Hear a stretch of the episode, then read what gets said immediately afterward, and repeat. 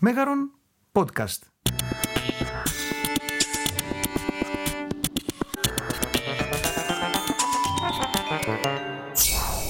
Με τον Χρήστο Παπαγεωργίου.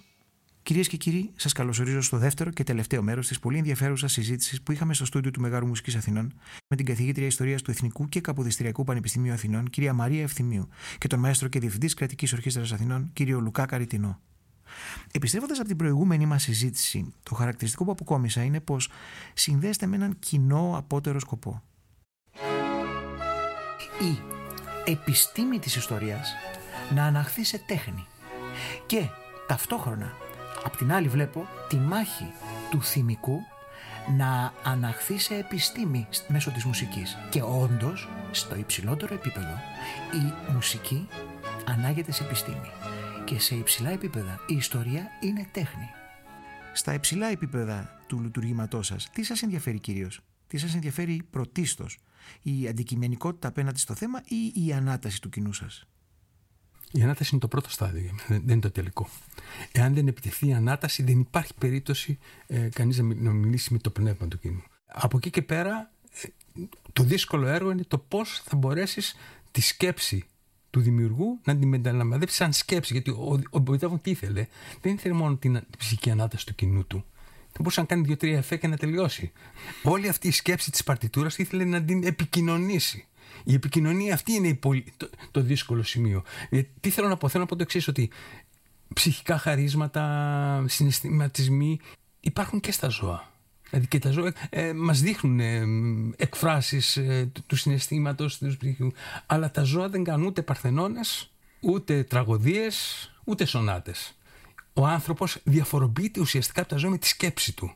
Δηλαδή τα συναισθήματα, τα ένστικτά του, εμπολείς έχουν ένα κοινό παρανομαστή. Η σκέψη είναι αυτή που ξεχωρίζει τον άνθρωπο. Η πρώτη προσέγγιση όμως, οπωσδήποτε είναι ψυχική. Η τάση ψυχή να τον κερδίσεις τον άνθρωπο και να τον πάρεις, να τον ανεβάσεις σε ένα ανώτερο επίπεδο σκέψης πνευματικότητας. Είναι δύσκολο, πάρα πολύ δύσκολο. Αυτό που περιέγραψε ο κύριος Καριτινός είναι, είναι ακρογωνιαίο. Δηλαδή δεν μπορείς να ξεκινήσεις εφόσον απευθύνεσαι σε κοινό και τι άλλο; Οι άνθρωποι είμαστε ζώα που ναι, ζούμε ναι, ναι. μαζί ο ένας δίπλα στον άλλον. Δεν ε, υπάρχουν μονήρι ζώα. Ε, εμείς δεν ανήκουμε στα μονήρι ζώα.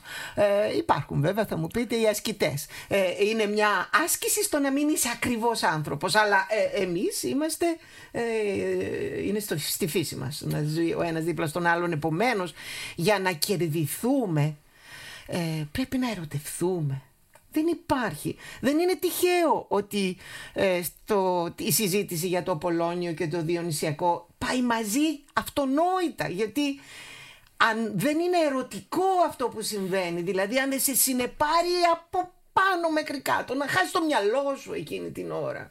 Ε, δηλαδή ε, αυτό θέλει να πετύχει και ο κύριος Καριτινός όταν προσπαθεί να διευθύνει ε, το κοινό του από ένα σημείο και πέρα να του χτυπήσει την πλάτη και να του πεις πως σε λένε και ο άλλος να είναι σε τέτοια κατάσταση που να μην θυμάται το όνομά του. Είναι σημαντικό δηλαδή να αποσπαστείς από τα γήινα και να μπει στα πολύ γήινα, αλλά μέσα από άλλες διαδρομές.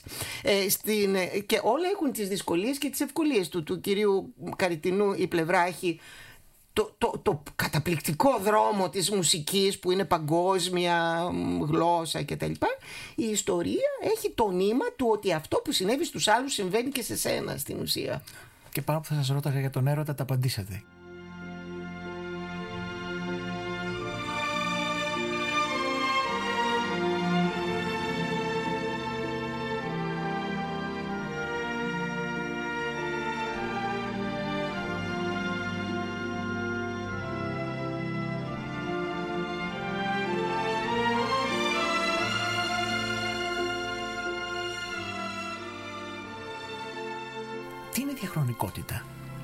Το κλασικό, κατά τη γνώμη σας. Όχι από την έννοια του marketing, δηλαδή κάτι το οποίο να πουλάει σε πάρα πολύ κόσμο και ε, σε οποιαδήποτε εποχή. Το κλασικό με την αυθεντική έννοια του όρου είναι εκείνο το δημιουργικό αποτέλεσμα που συνεπέρνει και συγκινεί πάρα πολλούς ανθρώπους ανεξαρτήτως εποχής. Έχει ιδιαίτερα γνωρίσματα αυτό ιστορικά, κυρία Ευθυμίου; Το διαχρονικό. Κοιτάξτε, ε, παρότι οι κοινωνίες αλλάζουν και οι άνθρωποι αλλάζουν μέσα στη ροή του χρόνου και τόπο σε τόπο και τα λοιπά, υπάρχει ένας κεντρικός ανθρώπινος κώδικας, ο οποίος είναι αναλύωτος στα εκατομμύρια χρόνια. Και αυτός είναι που μας κάνει να μπορούμε τα ανθρώπινα είδη, παρότι ζούμε σε διαφορετικά μέρη του κόσμου και με άλλες εμπειρίες, στην ουσία να μπορούμε να επικοινωνήσουμε και να βρούμε πολλά σημεία κοινών ευαισθησιών, κοινών ε, ερμηνεών. Είναι όμως περίπλοκο αυτό και γι' αυτό εκείνοι που καταφέρνουν να είναι διαχρονικοί και όπως το διατύπωσε ο κύριος Καριτινός με προσοχή στο λόγο είπε σε πολλούς ανθρώπους ε, γιατί δεν μπορεί να είναι ακριβώς σε όλους τους ανθρώπους σημαίνει ότι είχαν τη διέστηση στην ουσία ε, μπαίνοντας μέσα στον δικό τους εσωτερικό κόσμο να βρούνε από τα κεντρικά, εκείνα τα κεντρικά σημεία. Κάποια από αυτά τα κεντρικά σημεία που μέσα στα εκατομμύρια χρόνια μας κάνουν να νιώθουμε όλοι με περίπου τον ίδιο τρόπο και να μια αρχαίγονη χαρά. Μια αρχαίγονη χαρά, μια αρχαίγονη ε, στάση ναι, ε, στα πράγματα. Υπάρχουν και μοτίβα τα οποία είναι αρχαίγωνα. Δηλαδή το, το μοτίβο πούμε, της καμπανέρα της Κάρμεν, γιατί έχει κάνει έχει, υπάρχει ένα αρχαιγονικό στοιχείο μέσα ρυθμικό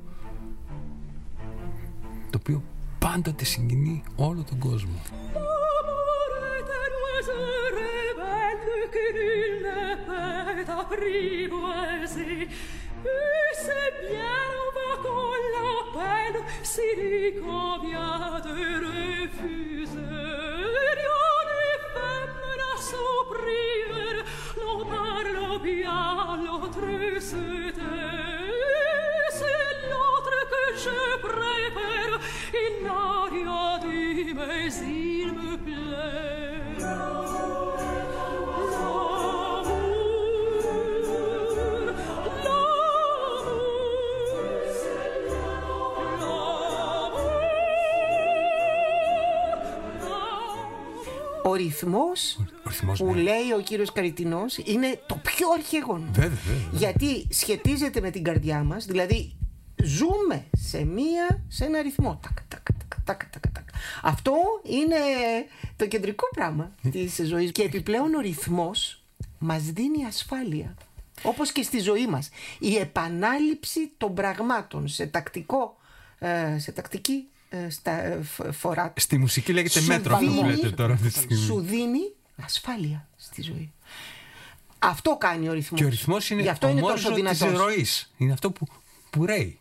Ο ρυθμός βγαίνει από τη ροή. Έχετε πάρα πολύ δίκιο. Yeah. Και μάλιστα ο Γάλλος ο μελετητής, ο Τοματή, είπε ότι αυτό προέρχεται, αυτό που είπατε, κύριε Θεμείο, από το οστικό, κοκάλινο δηλαδή, μέρος της ύπαρξής μας, το οποίο αντιλαμβάνεται πρώτα, ακούει δηλαδή και είναι ο ρυθμός της μητέρας, της καρδιάς δηλαδή της μητέρας, ναι. που δημιουργεί την ασφάλεια και την σταθερότητα στην ύπαρξή μας και επειδή οι άνθρωποι πρώτα ακούμε και μετά βλέπουμε και και, και νιώθουμε μέσα από τους παλμούς και πολλές φορές οι άνθρωποι που δεν ακούνε λόγω του ότι το έχουν νιώσει μέσα από τις μητέρας σου στο, τον παλμό, έχουν νιώσει δηλαδή την ένταση αυτή, μπορούν να αντιληφθούν το ρυθμό.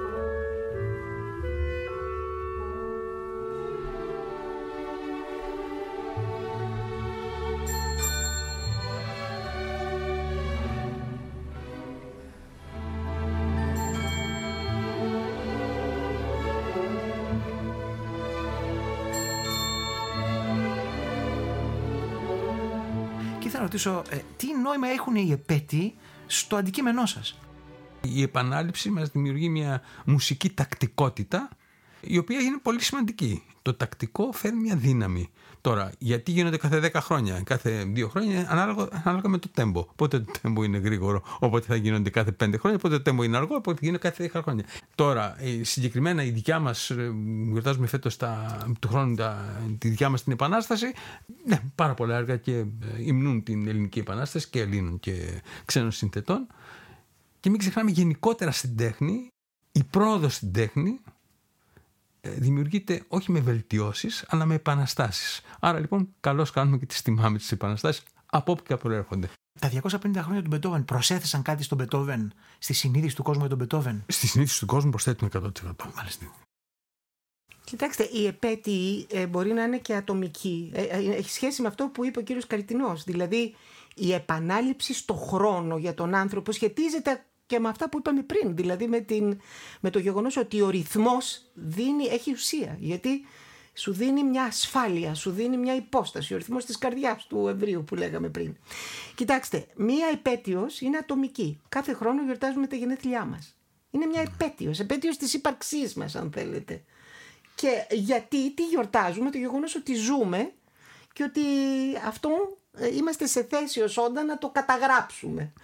Ένα ζώο δεν μετράει, δεν, δεν ξέρει τι θα πει η γενέθλια, ενώ εσύ το ξέρεις. Και το λέω αυτό, επέτειο μπορεί να έχει ένα ζευγάρι, γάμου. Και αυτό έχει σημασία στο ζευγάρι. Γιατί ε, κάνει μια ανασκόπηση, το, το, τοποθετεί μέσα στο χρόνο τη σχέση του, κάνει ε, τέλος πάντων αποτίμηση. Τι θέλω να πω με αυτό, ότι οι επέτειοι δίνουν δύναμη στην ουσία του πράγματος μέσα στο χρόνο. Και εξ αυτού είναι πάρα πολύ σημαντική για τις κοινωνίες.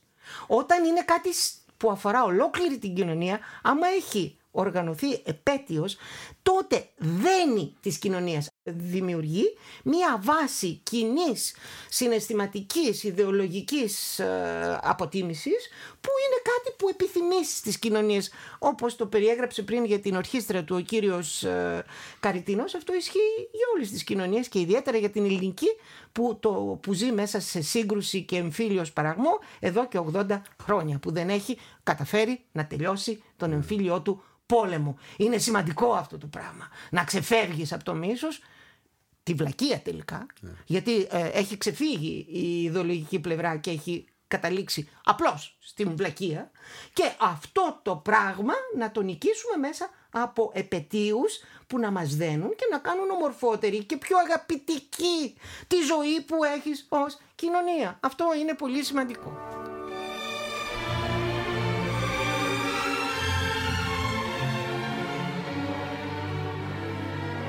Ποια εποχή σας συγκινεί περισσότερο από την ιστορία; Και γιατί, ποια είναι πιο κοντά στην ιδιοσυγκρασία σας; Και γιατί; Ιστορία. Την ιστορία της μουσικής και την ιστορία της ανθρωπότητας αντίστοιχα. Α, η ιστορία της ε, ανθρωπότητας το γιατί δεν ξέρω, μάλλον η ρωμαϊκή περίοδος ε, μου πηγαίνει καλύτερα. Δεν ξέρω για ποιο λόγο είμαι ζούμε τη ρωμαϊκή περίοδο. Αλλά στην ιστορία της μουσικής θα έλεγα 1750 με 1900. Δηλαδή κλασική και ρομαντική περίοδο. Κλασική γιατί, γιατί η κλασική προσπάθησε να βρει το μέτρο και η ρομαντική γιατί προσπάθησε να το ανατρέψει. Αυτά τα δύο, αυτή, αυτή οι δύο σύγκρουση. Αλλά στην ιστορία ίσως γύρω στη ρωμαϊκή περίοδο θα ήθελα να είχα ζήσει. Θα μπορούσα να μου δώσετε ένα παράδειγμα μέτρου κλασικού και ένα παράδειγμα της κατάργησης από το ρομαντικό ρεπερτόριο. Που σας έρχεται στο τώρα, Θα πάρουμε ένα Μότσαρτ. Θα πάρουμε ένα Μότσαρτ. Ποιο όμως; Ε, θα πάρουμε την, τη συμφωνία του Διός, τη φούγκα. Την τελευταία φούγκα ε, από, τον, από την, το τελευταίο μέρος και θα πάρουμε όλο τον Βάγνερ, ο οποίος προσπαθεί να καταργήσει όλη αυτή την. να ανατρέψει όλη αυτή την. Ε, ε τη μετρική χρυσή τομή συνέβρεση. τη συνέβρεση του, των κλασικών. thank you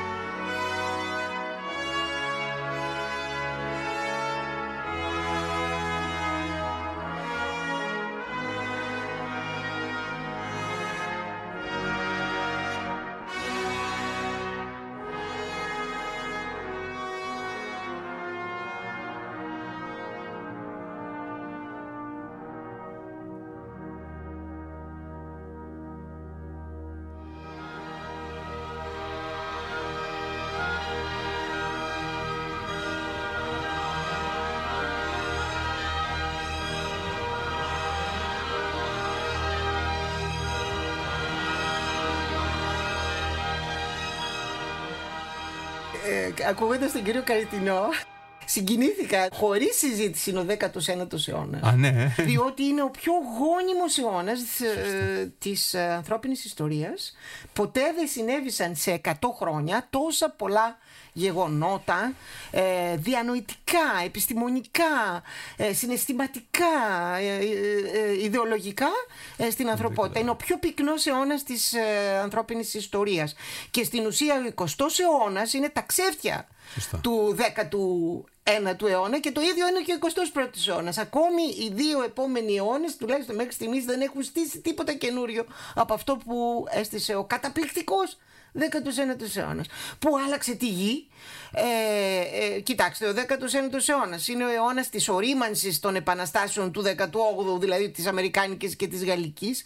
Έφερε το πρόταγμα του εθνισμού. Τα έθνη μπήκαν σε πολέμους για να γίνουν ανεξάρτητα και να απομακρυνθούν από τις αυτοκρατορίες. Διέλυσε αυτοκρατορίες, δημιούργησε τις δύο μεγάλες ιδεολογίες, ε, οργάνωσε τις δύο μεγάλες ιδεολογίες με τις οποίες ζούμε, δηλαδή το φιλελευθερισμό και τον κομμουνισμό, είναι παιδιά του 19ου αιώνα και τα δύο αυτά. Ε, ε, ε, στην ουσία δημιούργησε τις μεγάλες απικίες. Έτσι, ο 19ος αιώνας είναι και ο αιώνας των, στην, στην ουσία της ε, ε, επιβολής της δύσης στον κόσμο ολόκληρο από όλες τις πλευρές που ε, πολλές φορές αναφερόμαστε σε αυτό με αρνητικό πρόσημο διότι πράγματι εμπεριέχει ε, καταδυνάστευση λαών κτλ. Αλλά από την άλλη είχε ένα καταπληκτικό αποτέλεσμα διότι έκαμε ένα τεράστιο βήμα στην παγκοσμιοποίηση της ανθρωπότητας. Ε, σήμερα σε όλη τη γη αν θέλεις να συνεννοηθείς η πρώτη γλώσσα που θα χρησιμοποιήσεις είναι αγγλικά. Μία γλώσσα. Ε, κάποτε δεν ήταν μία η γλώσσα, ήταν ε, αναπεριφέρειες, κάποια γλώσσα. Ε, όλη η γη, άμα βρεθείτε στην Ιγυρία και θέλετε κάτι να πείτε, ε, είτε στους Εσκιμώους και συναντήσετε έναν Εσκιμό, η μόνη γλώσσα που θα σας έρθει στο νου, ελπίζοντας ότι και αυτός κάτι ξέρει για να σας πει, θα είναι τα αγγλικά. Αυτό είναι αποτέλεσμα του 19ου αιώνα. Γιατί τα αγγλικά; Ε, λόγω της γιατί τα αγγλικά, ε, γιατί η Αγγλία ε, ήταν η πιο πρωτοπόρα χώρα του, του δυτικού κόσμου που ήταν ο πιο πρωτοπόρος κόσμος τελικά ε, τμήμα της ανθρωπότητας μετά από τον 16ο αιώνα ε, λόγω του τρόπου της οικονομίας στον οποίο επέλεξε να ζει. Ε, αυτό είναι το κυρίαρχο στοιχείο, δηλαδή εκεί δημιουργήθηκαν τα πράγματα που τον έφερε στο να γίνει παγκόσμιος. Ε, Ποιες είναι αυτές οι χώρες που κάμαν αυτά τα βήματα, 4-5 χώρες, όλες δυτικές. Ε, είναι αυτό που λέμε δυτικός πολιτισμός. Η ανθρωπότητα ζει στην κυριαρχία του δυτικού πολιτισμού τα τελευταία 500 χρόνια και τα τελευταία 300 χρόνια ζει στην κυριαρχία του αγγλικού πολιτισμού και του παιδιού της, δηλαδή των Ηνωμένων Πολιτειών Αμερικής, είναι αυτό που λέμε αγγλοσαξονικός πολιτισμός. Όλοι μας, εσείς και εγώ, ε, ζούμε στον αγγλοσαξονικό ε, πολιτισμό. You know what I mean. I, I, I fully understand. Ήθελα να πω ότι αυτό που βλέπω είναι ότι ε, η φύση της δραστηριότητός σας, του αντικειμένου σας, ε, σας φέρνει πολύ κοντά στο one man show και one woman show. Είσαστε δηλαδή άνθρωποι που ηγείστε του εαυτού σας σε ένα μεγάλο βαθμό πριν ηγηθείτε του κοινού σας και των ανθρώπων οι οποίοι βρίσκονται δίπλα σας. Ε, ποια είναι τα χαρακτηριστικά στοιχεία κατά τη γνώμη σας ενός σωστού ηγέτη; Πρώτη ερώτηση και η επόμενη μπορεί να μου τις απαντήσετε με οποιαδήποτε σειρά θέλετε. Ποια είναι τα τρία βασικά χαρακτηριστικά αξίας ανθρώπινης που έχετε αναγνωρίσει ε, κατά τη διάρκεια της ζωής σας. Δεν μπορεί και αυτά να παντρευτούν, ε, αλλά δεν ξέρω. Παντρεύεται. Ο ηγέτης πρέπει να έχει πυγμή, εργατικότητα, δικαιοσύνη και πρόβλεψη. Πρέπει να προβλέπει. Ε, και ένας άνθρωπος, ήθος, εργατικότητα, δικαιοσύνη.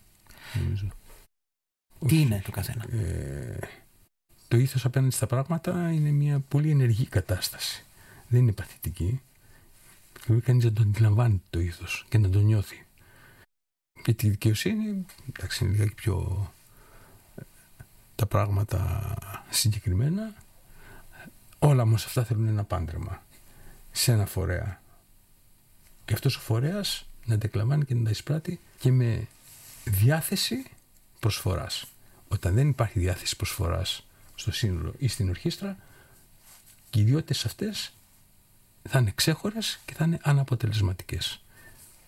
Ο ηγέτης που αναφέρατε και τον συνδυάσατε στο ερώτημά σας και με εμάς, δηλαδή του, του κυρίου Καριτινού και τη δικιά μου την ε, δράση.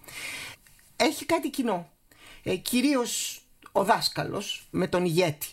Ε, του κυρίου Καριτινού η διδασκαλία, η μουσική δηλαδή σε διδάσκει με πλαγιότερους δρόμους. Ο δάσκαλος που βγαίνει μπροστά σε ένα κοινό και διδάσκει είναι ηθοποιός.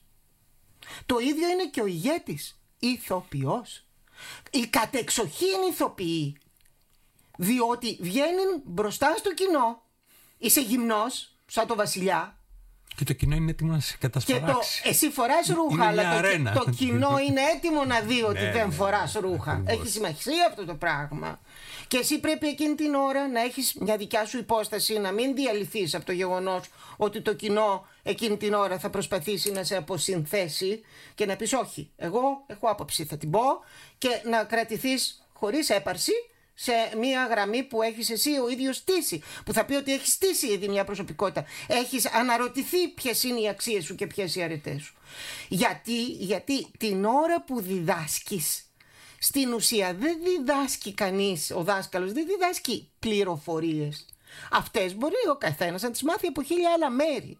Την ώρα που εκφέρεται από ένα στόμα ανθρώπου μία ε, σειρά πραγμάτων, ο άνθρωπος αυτός ότι οποιοδήποτε, είτε είναι ο γονέας, είτε είναι ο ιερέας, είτε είναι ο δάσκαλος, είτε είναι ο καθένας μας στο δρόμο, είμαστε ταυτοχρόνως δάσκαλοι του καλού και του κακού. Γιατί εκπέμπουμε ένα κόσμο με μόνο ένα άπου θα πούμε.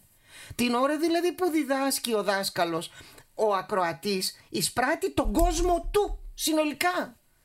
Εισπράττει το, την προσωπικότητά του, τα προτάγματά του, τα αισθάνεται ο κόσμος, δεν είναι κουτός, Όλοι μας και εγώ είμαι ακροάτρια άλλων και γίνομαι δασκάλα άλλων. Ε, και το δυσκολότερο δηλαδή, το, αυτό πολλαπλασιάζεται στον ηγέτη. Διότι αυτό στέκεται μπροστά σε εκατομμύρια ανθρώπους, μπορεί και σε δισεκατομμύρια ανθρώπους. Εγώ στέκομαι μπροστά σε εκατοντάδες και ο κύριος Καριτινός μπροστά σε εκατοντάδες. Ο, ο, ο, ο ηγέτης ε, στέκεται μπροστά σε εκατομμύρια και επομένως το ήθος που πει ε, είναι ακόμη πιο απαιτητικό. Επομένως, πρέπει να είναι ως προσωπικότητα στην κατεύθυνση που είπε ο κύριος Καριτινός, δηλαδή να έχει στήσει τις εσωτερικές του αρετές και κυρίως να σέβεται αυτό που κάνει και να έχει συνέστηση ότι αυτό που κάνει είναι πολύ μεγάλο και πολύ δύσκολο. Κοιτάξτε να δείτε, το να υπάρχουμε είναι δύσκολο πράγμα. Το, να...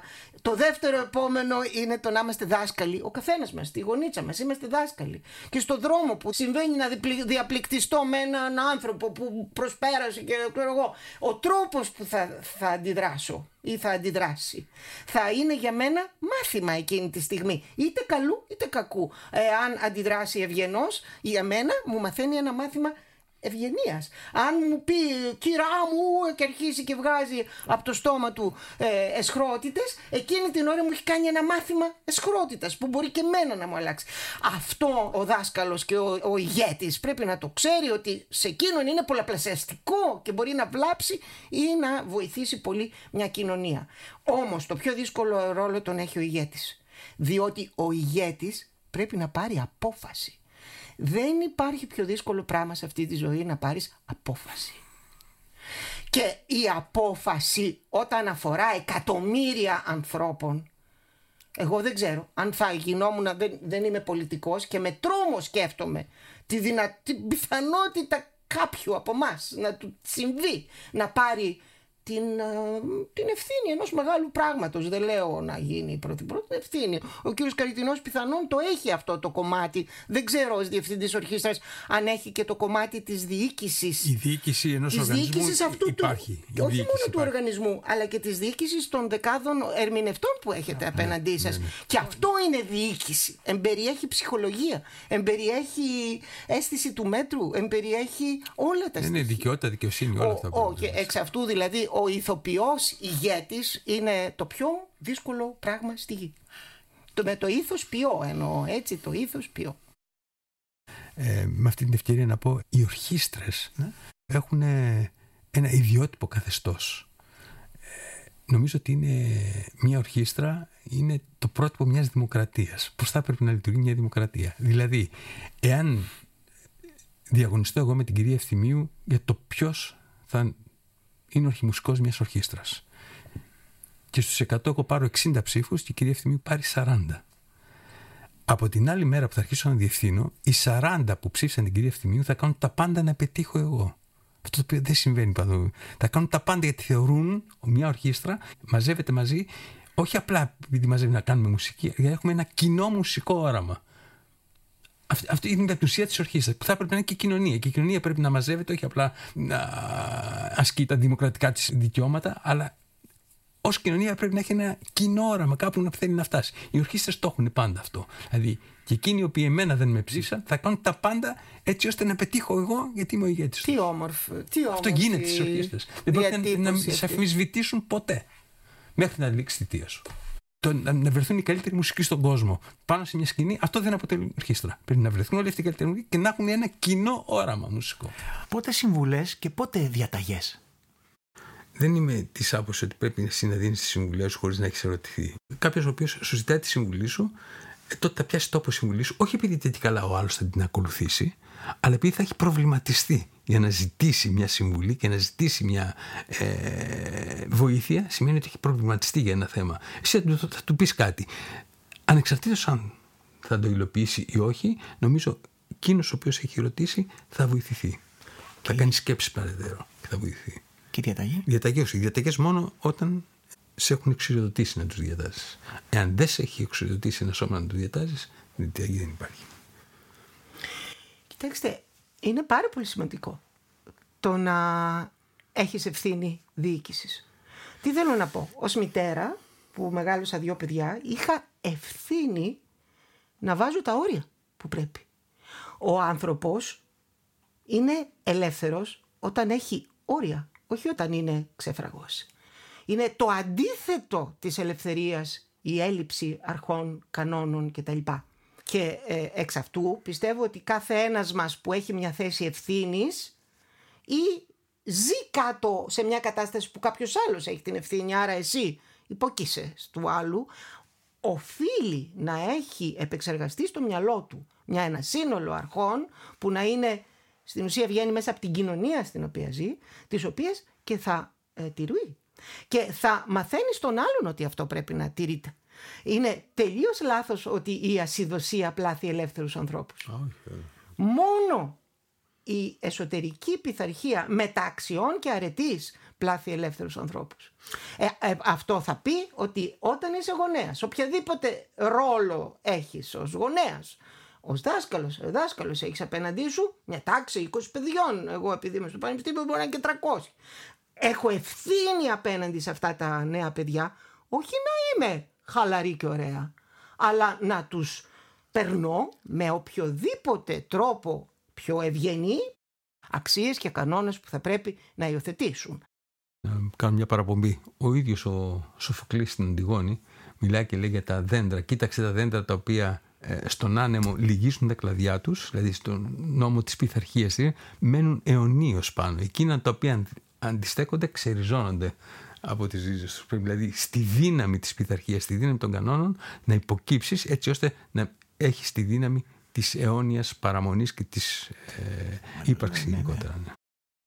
Ως ηγέτες αυτή την περίοδο η εμπειρία σας και η πρόθεσή σας αν υπάρχει να φύγουμε από αυτή την πανδημία γιατί μπορεί να είναι και να μείνουμε για να μάθουμε ε, ποια θα ήταν να σας δίνανε ξεχωριστά στον καθέναν. Μπορεί και ίσως και σε συνεργασία δεν ξέρω τι μπορεί να προκύψει α, αλλά ε, πώς θα σώζατε τον κόσμο; Εγώ τι θα προσφέρατε; αυτό που ακριβώς θα τους συνιστούσα να ακούει διαδικτυακά την κυρία ευθυμίου στις διαλέξεις της, να παίρνει αγιανόδια μέχρι να, μέχρι να βρει το φάρμακο για να μπορέσει να πάει παρακάτω. Αυτή είναι η, η, η σύσταση προς το, το κοινωνικό σύνολο. Ναι. Φυσικά, χωρίς ε, το ίδιο θα έλεγα και εγώ. Ναι, ότι η μουσική ήταν ε, στη διάρκεια της πανδημίας ένας θαυμάσιος σύντροφος για πολλούς ανθρώπους ε, ωστόσο νομίζω ότι η ιστορία όχι αυτά που διδάσκω εγώ αλλά η ιστορία η ιστορία είναι ένα πολύ μεγάλο σύντροφο σε περιόδους ε, δραματικές. Ε, γιατί μας φέρνει στα μέτρα των πραγμάτων. Και πού βρισκόμαστε. Και μας φέρνει ε, μας, ε, την ώρα που κατά κάποιο τρόπο μας κάνει πιο ταπεινούς αλλά και μας δίνει και δύναμη. Διότι οι άνθρωποι τίνουμε να έχουμε έπαρση και αλαζονία, ακόμη και αν δεν μας αναλογεί, σε κανέναν δεν αναλογεί να έχει έπαρση και αλαζονία, αλλά όλοι μας, ακόμη και για μικρό και ασήμαντα πράγματα, είμαστε επιρρεπείς για το τίποτα, να αισθανθούμε σπουδαίοι και να επομένως να μπούμε στην αλαζονία. Και ε, όταν έρχεται το κακό, πολλές φορές ε, είμαστε εκπεπτοκότητες άγγελοι, διότι είχαμε βάλει τον εαυτό μας κάπου ψηλά, όπως συνέβη με το είδος μας τώρα, νομίζαμε ότι είμαστε παντοδύναμοι και ξαφνικά φάνηκε πόσο αδύναμοι είμαστε από τις Ηνωμένες Πολιτείες Αμερικής μέχρι, την, ε, μέχρι οποιαδήποτε άλλη χώρα να τα βγάλει πέρα ε, και σε όλα τα επίπεδα με το, με το φάσμα του θανάτου. Τότε η ιστορία είναι καλό όργανο. Σε όλα είναι η ιστορία καλό όργανο με την έννοια ότι σε φέρνει στα μέτρα του ανθρώπου μέσα στο χρόνο. Και σου λέει άκου εδώ φίλε δεν είσαι ο πρώτος που ζει αυτά τα πράγματα. Άλλοι τα ζήσανε στο παρελθόν με πολύ χειρότερους όρους από αυτούς που τους ζεις εσύ. Ούτε τρεχούμενα νερά στα σπίτια τους, ούτε καθαρά νερά, ούτε τίποτα, τίποτα και, να ζουνε την πανόλη που ήταν 100 φορές πιο φρικτή από αυτό που ζεις τώρα. Κόψε κάτι καραμίτρο. Έχει σημασία αυτό το πράγμα. Δηλαδή να έχουμε μια αίσθηση του μέτρου ως άνθρωποι. Τέλειο.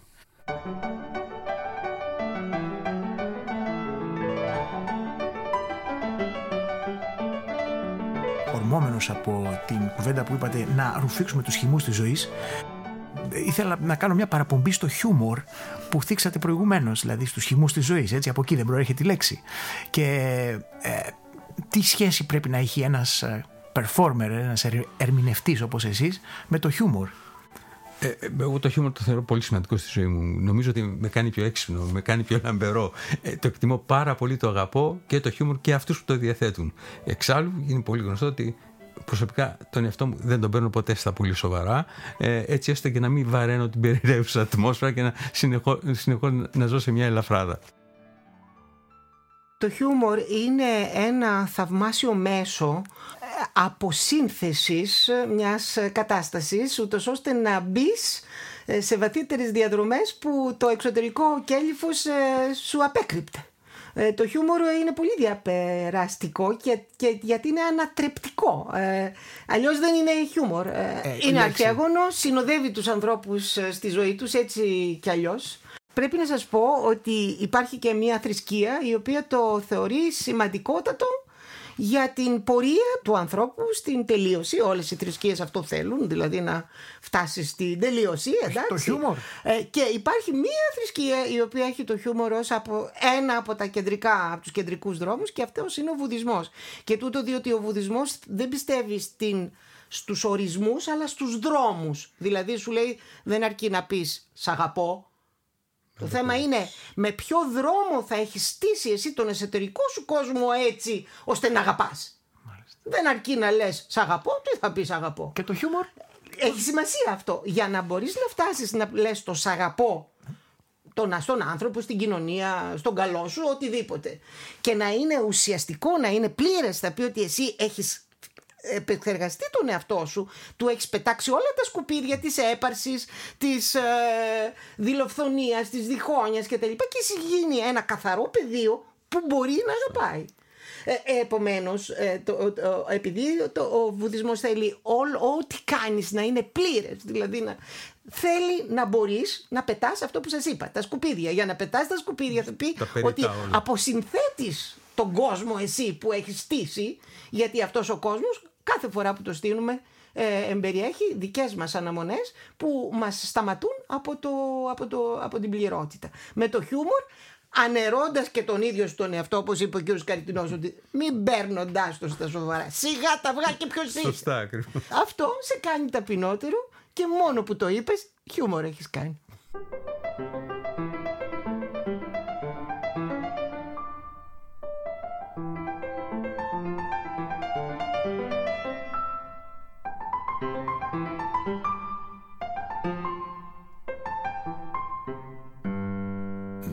ότι σε μια φορτισμένη στιγμή προηγουμένως είπατε ότι ε, θα φύγουμε από αυτόν τον κόσμο και ε, μου θέσατε ε, έτσι αυθόρμητα την ερώτηση του τι γίνεται μετά. Εγώ δεν θα φωτίσω πολύ τη συζήτηση πάνω σε αυτό το θέμα.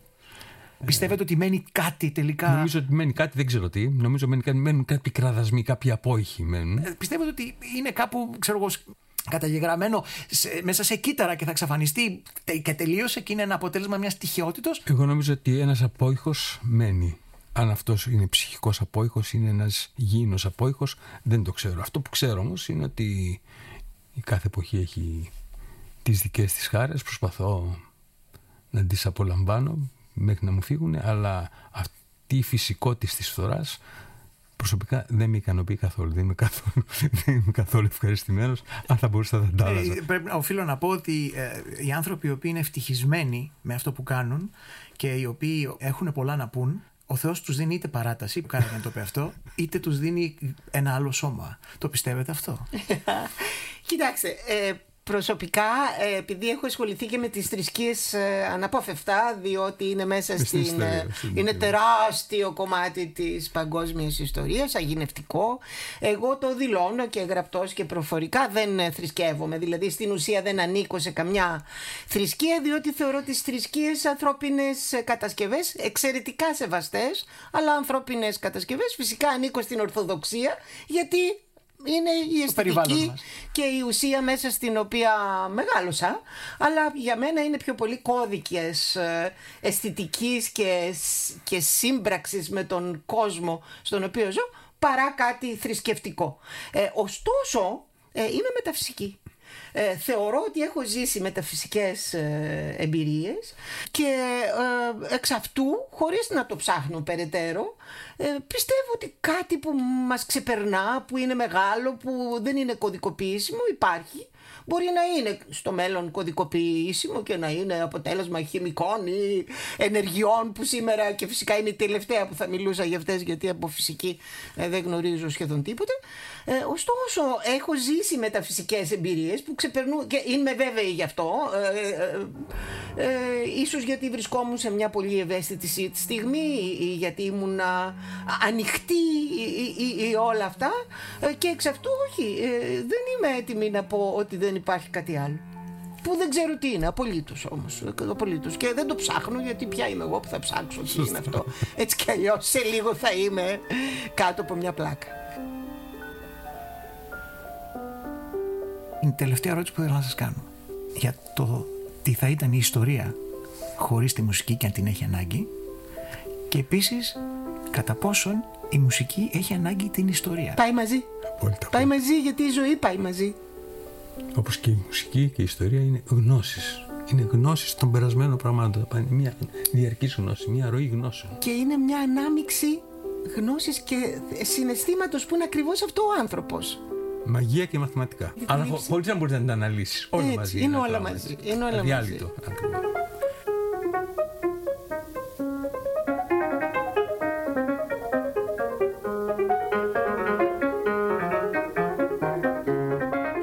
Δεν θα υπήρχε ωραιότερο φινάλε και κυρία Ευθυμίου, κύριε Καριτινέ, σας ευχαριστώ πάρα πολύ για την παρουσία σας που όχι μόνο μας τίμησε αλλά είμαι σίγουρος ότι φώτισε τις ψυχές μας και λόγω και της διαχρονικότητας ενός podcast θα συνεχίσει να τις φωτίζει όσο υπάρχει το μέγαρο.